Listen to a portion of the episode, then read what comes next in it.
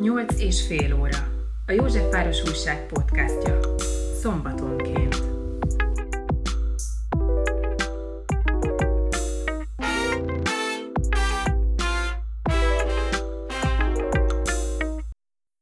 Hát ugye az előválasztásról kérdeznének először. Régi nem látott mozgást hozott a politikai életben az előválasztás, mind az ellenzéki, mind az országos politikában. Azt kérdezném, hogy milyen hatással volt az előválasztásnak a Na, milyen hatása volt az előválasztás az ellenzékre? Profitált belőle inkább, vagy ö, problémákat okozott neki? Tehát egy politikailag konfliktusos térben, ami az előválasztás által áll elő, hiszen itt jelöltek, programok versenyeznek egymással. Ez a politikának a kompetitív természetét mutatja meg, úgyhogy itt ilyen értelemben semmilyen látnivaló alapvetően nincsen, vagy legalábbis olyan várakozás, amit ne látunk volna előre, az nem következett az előválasztás során. Nem látom azokat az éles vitákat, amely viták aztán ne tudnának letontulni, akadályának lenne a miniszterelnök jelölt megnevezése, kiválasztását követő együttműködésnek, a pártok közötti kampánykoordinációnak. Sokkal inkább azt látom, hogy megélénkült az ellenzéki aktivizmus, megélénkült az ellenzéki aktivitás. Most mondhatnám közhelyszerűen, hogy rég várt vitákat láttunk, kikristályosodtak közpolitikai, politikai álláspontok, inkább ami az előválasztás kapcsán problematika lehetett az elmúlt hét gyakorlata, hisz valóban a második, illetve a harmadik helyzet közötti nagyon sajátos hatalomtechnikai dramaturgiák, amik sok tekintetben számos olyan pontjuk volt, ami mind az előválasztás diszkreditálásának az esélyét, mind pedig a két jelölt ambíciójának a megkérdezését, mind pedig azt, hogy ennek az előválasztásnak tulajdonképpen mi is a célja a miniszterelnök jelölt kiválasztása, vagy Dobrev Klára legyőzése, azok ezek a kérdések, mint hogy egy picit napfényre kerültek volna, és miközben az egyik jelölt már kampányban van, és például ebben a percben is, amikor mi beszélgetünk a posztja alapján, már Zalaszendrót, illetve Szombathely felé megy Dobrev Klára, addig az imént ért véget egy 40 perces sajtótájékoztató, amely egy nagyon sajátos döntés született, hiszen úgy állt fel az előválasztásnak a második körének miniszterelnök jelölti mezőnye, hogy egy baloldali liberális jelölt áll szemben egy jobboldali jelöltel szemben. Bizonyos értelemben a Karácsonyi Gergely, illetve a mögötte álló pártoknak politikai gondolkodása, közpolitikai gondolkodása, progresszióhoz való viszonyát tekintetben Márkizaj Péter az antitézis, így állt, egy sajátos helyzet állt elő, hogy a baloldali előválasztáson, vagy tulajdonképpen ellenzéki előválasztáson egy jobboldali, vállaltan jobboldali öndefiníciója, önképe alapján a Fidesz világát, legalábbis értékrendjét, és nem gyakorlatát, most őt idézem éppen Juhász Péter folytatott beszélgetéséből, megtestesítő jelöltet támogat Budapest főpolgármester a progresszió a képviselője. Ez ilyen értelemben egy sajátos, különösen úgy, hogy a második helyről teszi ezt egy olyan jelöltel szemben, akivel szemben alapvetően nem bizonyult volna lehetséges, hogy nem bizonyult volna kevésbé versenyképesnek, hiszen ha már egy Budapest podcast, vagy Józsefváros podcastban beszélgetünk, meg kell mondani, hogy Budapestről való távolodás az értelemben a részvétel arányosan is folyamatosan csökkent Karácsony Gergely, illetve Márki Zaj Péternek a támogatottsága. Utóbbi esetében egyenletes az eloszlás, tehát nem támogatják kimagaslóan kevesebben vidéken, vagy mint Budapesten, de ez egy média diskurzus volt helyesen, egy politikai diskurzus volt, mint hogy Márki Zaj Péter a, a vidék szavazója lenne. Úgyhogy egy, egy, egy, egy ma még nem látható, de kétségkívül a későbbiekben, ha nem is politikatudományi értelemben, de a politikai vezetés politikai döntések meghozatalának természetéből sokat fogunk még tanulni, vagy sokat tanultuk. Uh-huh. Az a szembenállás, hogyha most már a legfrissebb dolgokról beszélünk, sem mérgesedhet el most az ellenzéken belül, ami Dobrev Klára és Márkizaj Péter között fennállni látszik, hiszen Márkizaj azt mondta, hogy aki Dobrev Klárára szavaz, az Orbán Viktorra szavaz, mind a mellett, hogy elismerte Dobrev politikusi erényeit és sikerét is. Ebből sem lehet esetleg még később egy elmérgesedett helyzet? Én azt hiszem, hogy ezek megint csak kétségül erősebb mondatok ezek, mint amelyeket elvárunk az ellenzéki politikusoktól, de Márkizaj Péter tulajdonképpen ilyen értelemben önazonos mondhatnánk. Rá egyébként sem jellemző az, hogy nagyon kontrollálná minden beszédhelyzetet. Ő is egy olyan politikusok közé tartozik, akik a keddi napot szokták megnyerni, vagy a keddi napot akarják megnyerni, és a szertára vagy a csütörtökre már kevéssé gondolnak, hiszen ebből a pozícióból van az elhangzott kérdés is, hogy vajon mennyire relativizálhatja az ellenzéki együttműködés adott esetben az egyik vagy másik jelöltnek a sikere. Azt tudni kell, hogy a választói magatartás elég világosan, meg a korábbi trendek előválasztása nemzetközi értelemben afelé mutatnak, hogy egy-egy ilyen előválasztás után vannak csalódott szavazók, akik adott esetben lemorzsolódhatnak a potenciális szavazótáborból, vagy magából a szavazótáborból, de ezzel párhuzamosan van egy másik jelenség, amikor is kialakul egy konstrukció felállásával, ez esetben ugye az ellenzék közös miniszterelnök jelölte, közös jelöltek esetében az esélyesség percepciója, amikor is világosá válik a választóknak, hogy kik állnak kivel szemben. És ez egy, be, ez egy szívó hatása is lehet az ellenzéki, vagy a kormány, így van kormányváltó szavazók számára. Azt meg kell jegyezni, hogy egyelőre nem áll olyan kutatás a rendelkezésünkre, ami bármi is erősíteni azt, hogy Márkizaj Péterre nyitott lenne a mérsékelt jobboldali, vagy az úgynevezett mérsékelt Fidesz szavazó. Ez utóbbit azért teszem idézően, mert ez egy politikai műkifejezés. A Fidesznek a szavazótábora, a szavazat megtartó képessége, mert a pártnak 95%-os, tehát 2018-ban és a mai szavazótábornak nagyjából ekkora aránya, ekkora fedésben van. Tehát az a fajta politikai műkategória, mint hogy korábban a Fideszre szavazó, az ellenzék által potenciálisan megszólítható közeg, választás szociológiai értelemben nem létezik.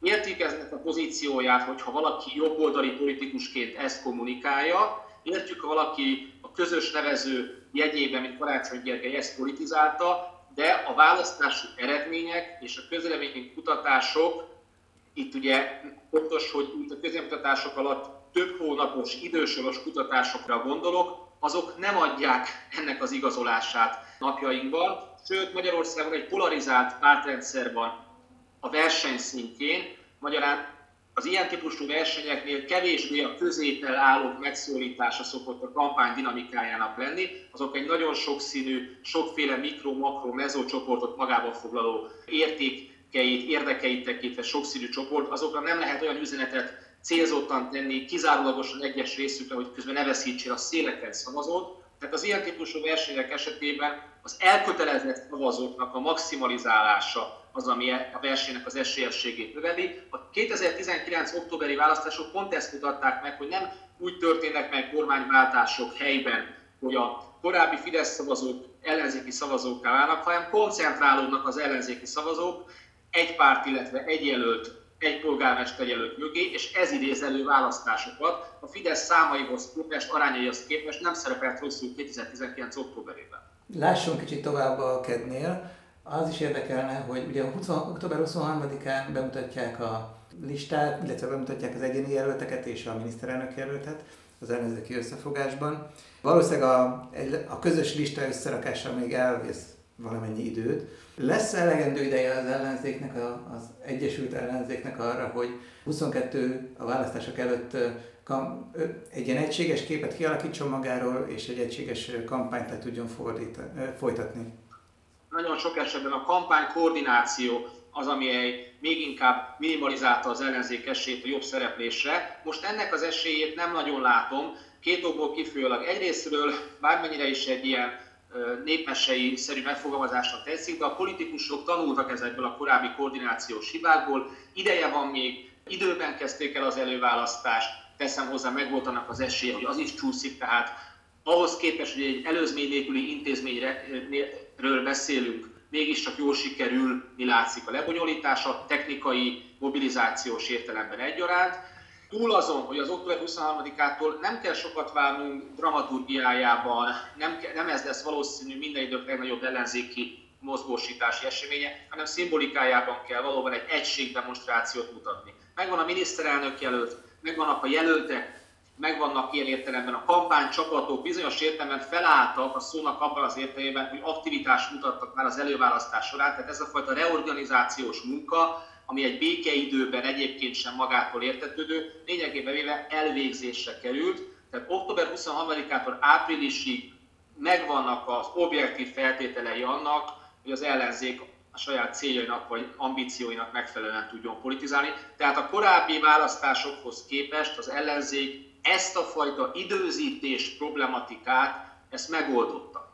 Térjünk kicsit vissza az előválasztásra, mégpedig a társadalmi oldalára. Egyrésztről azt lehetett hallani, hogy milyen jó, hogy megint vannak viták, hogy a felek egymással vitatkoznak úgy, ahogy, de a társadalomban olyan hangok is megjelentek, ami egyébként egy, a rendszerváltás óta egy visszatérő probléma és jelenség, hogy ú, hát ezek vitatkoznak, nem értenek egyet, itt széthúzás van, itt békétlenség van, tehát hogy a politikai vitákat a társadalom egy része problémaként éli meg, és inkább eltaszítja a politikától. Választási kampányban majd erre jobban oda kell figyelni. Az ellenzéknek, hogy most már belső viták akkor egyetlen, vagy lehetőleg kevésbé szivároghassanak ki, vagy jelenjenek meg a nyilvánosságban?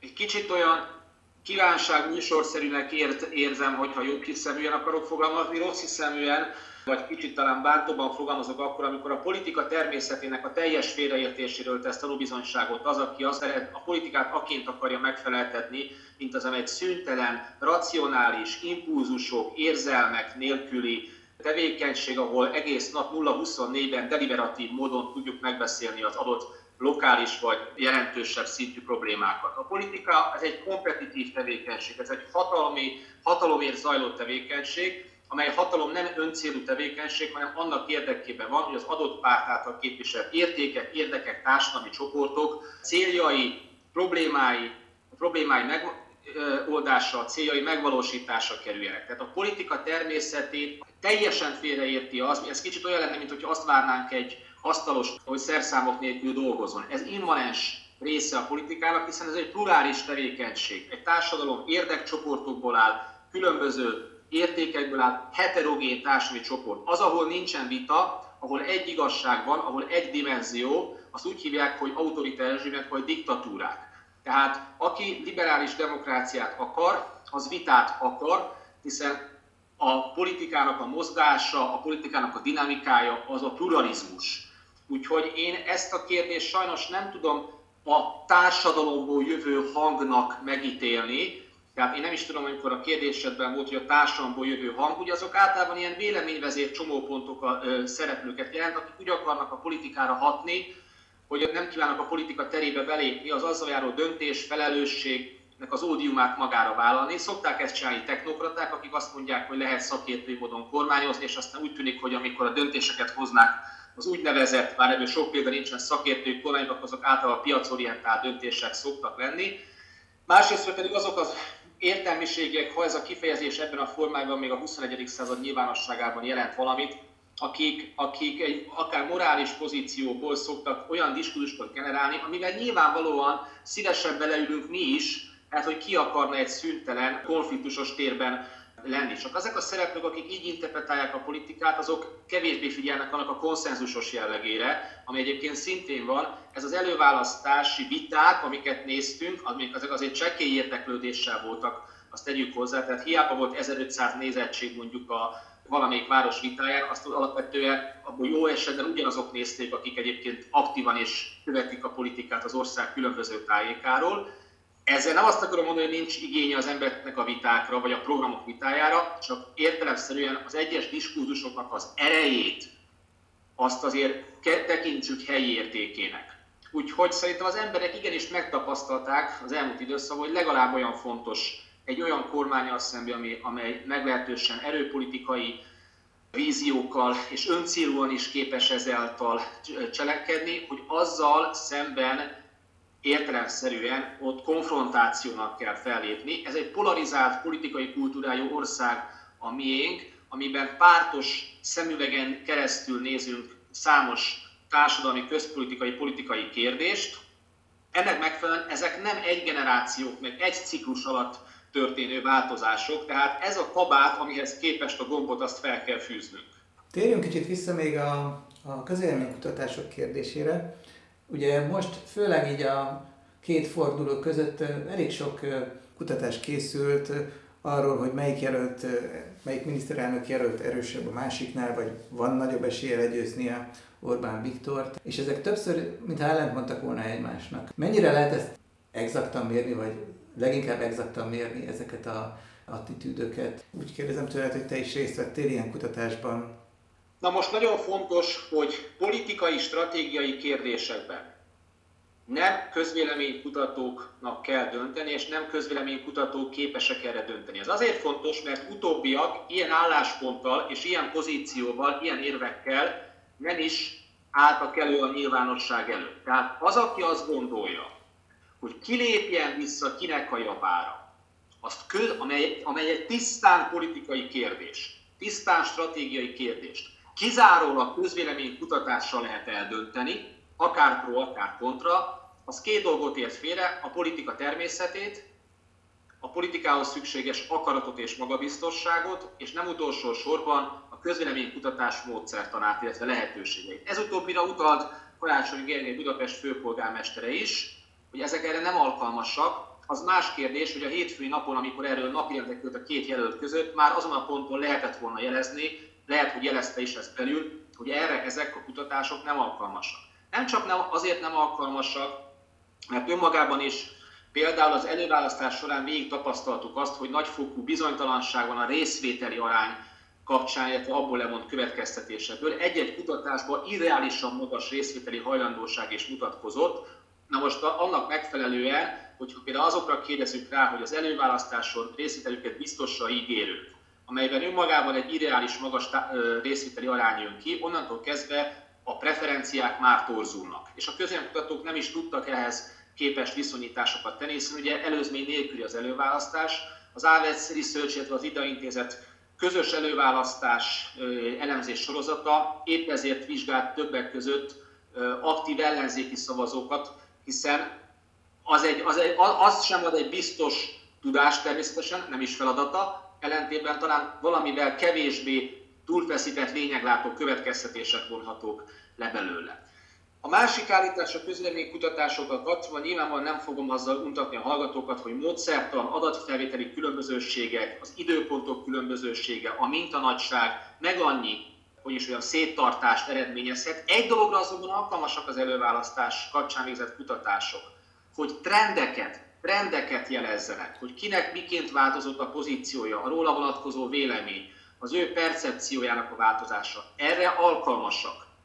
Többre, többet ezekből következtetéseket levonni nem szabad, mert nem is lehet. Mondok egy példát. Az a kérdés, hogy ön szerint ki tudja legyőzni Orbán Viktort 2022 áprilisában, erre, amikor most válaszolnak a válaszadók, akkor egy 2021. októberi, szeptember végi választ fognak adni, és nem látjuk a kampány dinamikáját, nem látjuk a, a támadási területeket, nem látjuk a támadást, se negatív, se pozitív értelemben. Tehát igazából egy várakozásra kapunk tulajdonképpen válaszokat, egy aktuális vélemény. Ez azért sajátos, mert Márki Zaj Péter maga ezzel élvelt a kutatások, hogy is nem is az, hogy mert megbízhatóan megbízhatók ezek szakmailag, de akkor milyen következtetéseket vonunk le, azt már óvatosan kell eljárni ez ügyben, és ezt jelezték is a közvéleménykutatók. A közvéleménykutatás arra való, hogy informatív legyen, hogy mankó legyen, hogy a döntés előkészítést vagy visszacsatolás kapcsán információkkal adjon a politikusnak,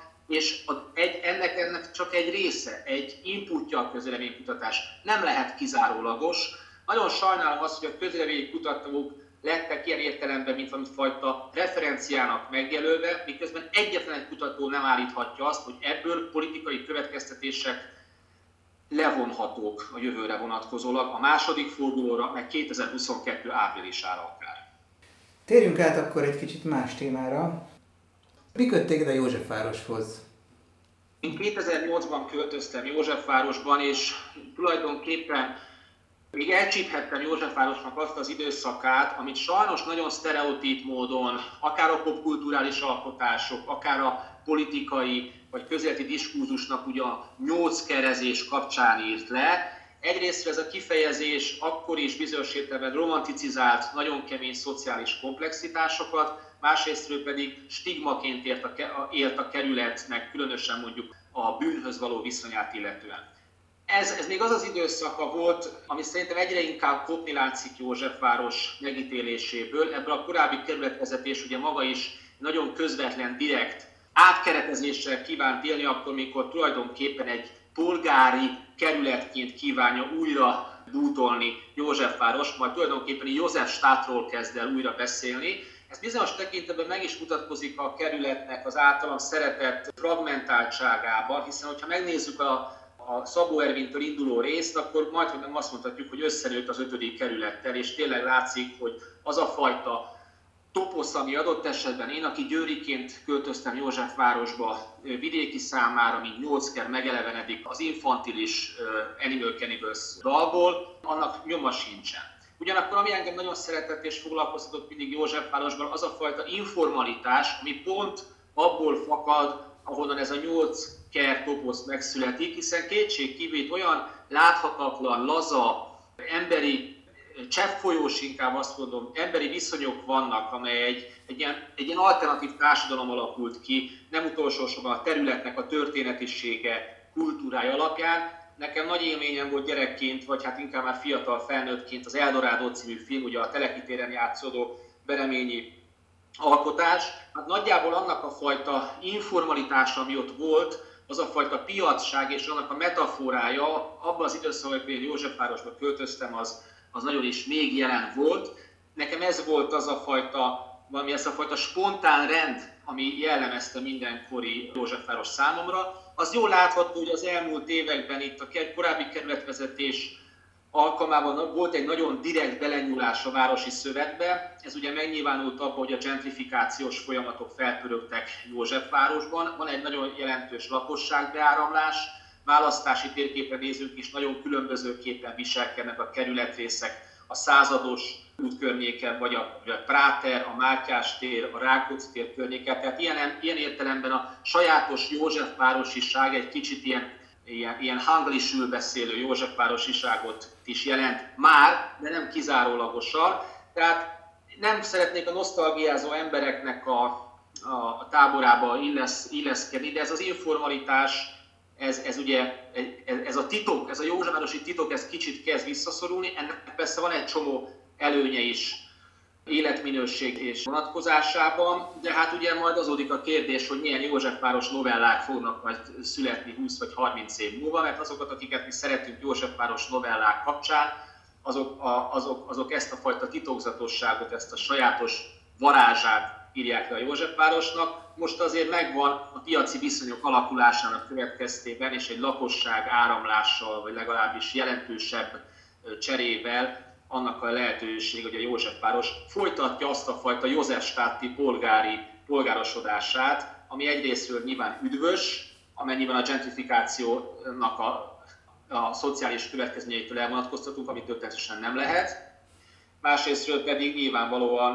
a, a titoknak az újragondolását teszi lehetővé, de ezek a folyamatok sok, sok tekintetben, vagy számos tekintetben túlmutatnak az aktuális kerületvezetési szemléleteken. A piaci folyamatok ilyen értelemben Józsefvárost is elérték, és már a körúton belül jöttek, tehát véget érni látszik ez a körúton kívüliség, belüliség Józsefváros esetében. Inkább azt látjuk, hogy nagyon diversifikálódik Józsefváros, nagyon sokszínűvé kezd válni.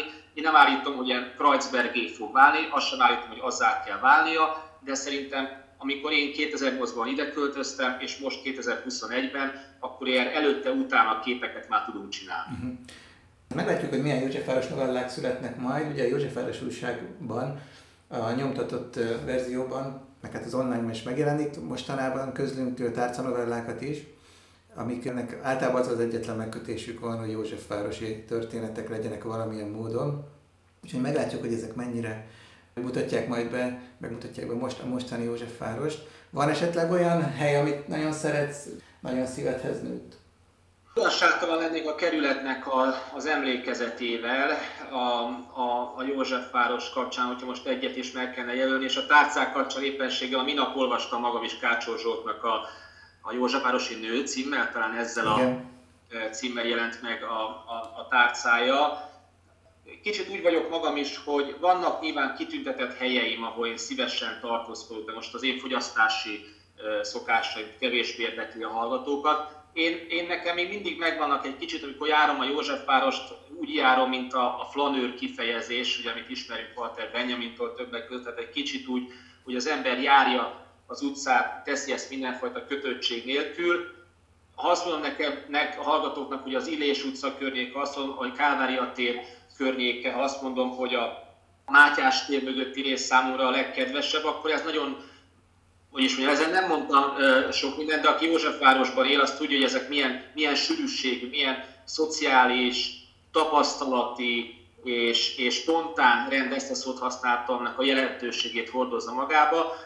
Mai napig azon kapom magamat, éppen minap meséltem egy barátomnak, aki szintén Józsefvárosi illetékességű, egy, egy korábbi ebédelő helyet, aminek már megszűnt Józsefvárosban, nem a kerületvezetés következtében, hanem a piaci folyamatok, az, abban az értelemben megállítottan a piaci folyamatok következményeképpen. Tehát Józsefváros adja annak a lehetőségét, hogy az ember, amikor, mert olyan gyorsan szerencsére nem változik, és nem tud vál, vál, változni, hogy az ember, amikor már nem talál még bizonyos helyeket, akkor is tudja a mozit magába forgatni. És ez a kerület, meg talán ez a legjobb ismérve, hogy, hogy itt az ember, amikor itt jár, vagy amikor itt él, akkor egy moziban vesz részt, peregnek a filmek, peregnek a kockák, ami lehet, hogy a tárcanovellákból jön vissza, lehet, hogy a, a korábbi élményekből jön vissza. Nekem mondom, ez a, ez a, ez a, a, a fűvészkertől tulajdonképpen a Rákóczi térig terjedő idő, terület az, ahol én otthon vagyok, ahol, ahol szerintem becsukva is, hogyha megpörgetnek, akkor ha, ha, azt nem tudom, hogy haza tudok találni, de hogy nem falnak ütközök, vagy nem fordulok be ott is, ahol nincsen sarok, az mondjuk, az mondjuk bizonyos.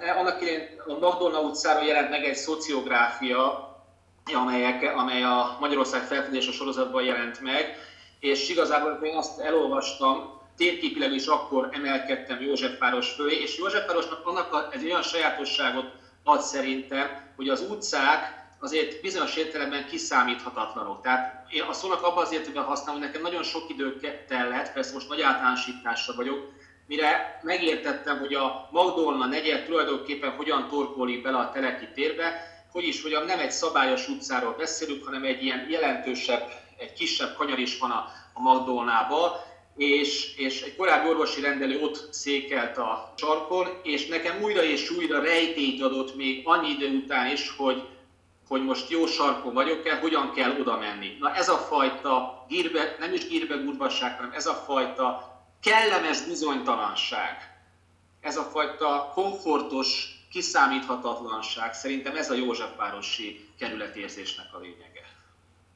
Hát kérdezek még egyet röviden arról, hogy politikai elemző politológus vagy, és futballbíró is voltál, vagy van egy futballbírói múltad, ez azért viszonylag ritkának mondható. Nagyon röviden erről kérdeznének, hogy ez hogy alakult így, és van-e valami, amit a fociból tanultál meg a politikával kapcsolatban? Van egy nagyon-nagyon sajátos mind a kettőben, ez pedig a politikus, illetve a játékvezetőnek a van egy közös halmaza tulajdonképpen. Mind a kettőnek döntéseket kell hoznia. Akkor is dönt, amikor nem dönt, folyamatosan jönnek szituációk, amelyeket el kell bírálni. Ezt a játékvezető könnyen teszi, hiszen van egy objektív kritériuma, miszerint mi a szabályos és mi a szabálytalan. Egy hozzáférhető, majd hogy nem jognak megfelelő katalógus, hívjuk ezt szabálykönyvnek áll ezzel a rendelkezésére, és a játékvezető attól nyeri el tulajdonképpen értékét, hogy nem ítéleteket hoz, ahogy szokták ezt mondani, hogy nem ítélkezni kell a futballpályán, hanem vezetni kell a mérkőzést. Ahhoz, hogy te jó politikai vezető legyél, ahhoz neked döntéseket kell hoznod, és itt van a közös talán a politikával vagy a politikussal, akinek viszont annyival nehezebb, hogy ezek a fajta objektív ismérvek, leszámítva mondjuk, ami nagyon fontos, a saját értékrendszerét, meggyőződését, világhoz való viszonyát, de azon túlmutatóan minden más körülmény körülötte változik. Sokkal komplexebb döntéseket kell hozni, nem egy szituációt kell elbírálnia, hanem egy olyan szituációban kell döntést hozni, aminek a következményét a jövőre vonatkozólag nem látja. Ilyen értelemben a játékvezető közelebb van a bíróhoz, aki hirtelen egy múltbeli, már megtörtént cselekedetre hoz döntést, ami kizárólag a két játékosra, vagy szűkértelemben a csapatra fogla, vonatkozik a politikusnak a jövőbeli helyzeteket kell, vonatkozó döntéseket kell a jelenben meghozni, aminek a következményei előre nem kiszámíthatók, és egy egész politikai közösségre vonatkoznak. Tehát ilyen értelemben a döntések komplexitása, játékvezetésén bizonyos értelemben egyszerűségének van egy ilyen közös halmaza. És hát hogy lesz az ember játékvezető? Szerintem számos út van ebben, hogy valaki játékvezetővé válik. Nem kell jó focistának lenni ahhoz, nem kell a sportból jönnie. Én labdarúgó voltam a, a Győri Eto színeiben, de hát nyilván nem vagyok benne az arckép csarnokában a csapatnak sem a lexikonjaiban, mert ott valahol az IFI B vagy C, már nem emlékszem rá, környékén el meg kellett látnom, hogy ebbe egy MB3-as karrier még bent van beállós poszton, ez a poszt azóta megszűnt a modern futballba, úgyhogy ha közelebb akarok menni és maradnak a futball világába, akkor, akkor egy eredményesebb szektort kell választanom, vagy alszektort, alrendszert, és így lett a játékvezetésében szerencsém volt, mert talán egy kis tehetségem is, hogy az NBA egyik sikerült eljutni, de eljött az a pont, amikor az ember úgy, érezt, úgy érezte, hogy már mindent elért, amit elérhet. Én már többet nem érhettem el, nálamnál csak többet értek el, persze bizonyos értelemben kellő szerénységgel állok hozzá emberek, de ami az én pályafutásomban van, az kifutotta az ember. Szokták azt mondani, hogy 37 éves játékvezetőn akkor hagytam abba, abba már olyan sok kimenetek nincsenek, úgyhogy azt a döntést kellett hoznom, ennek megfelelően itt is meg kellett hozni azt a döntést, hogy jöjjenek a fiatalok, vagy jöjjenek a tehetségesebbek. Értem. Hát köszönöm szépen a beszélgetést, és minden jót kívánok. Köszönöm szépen.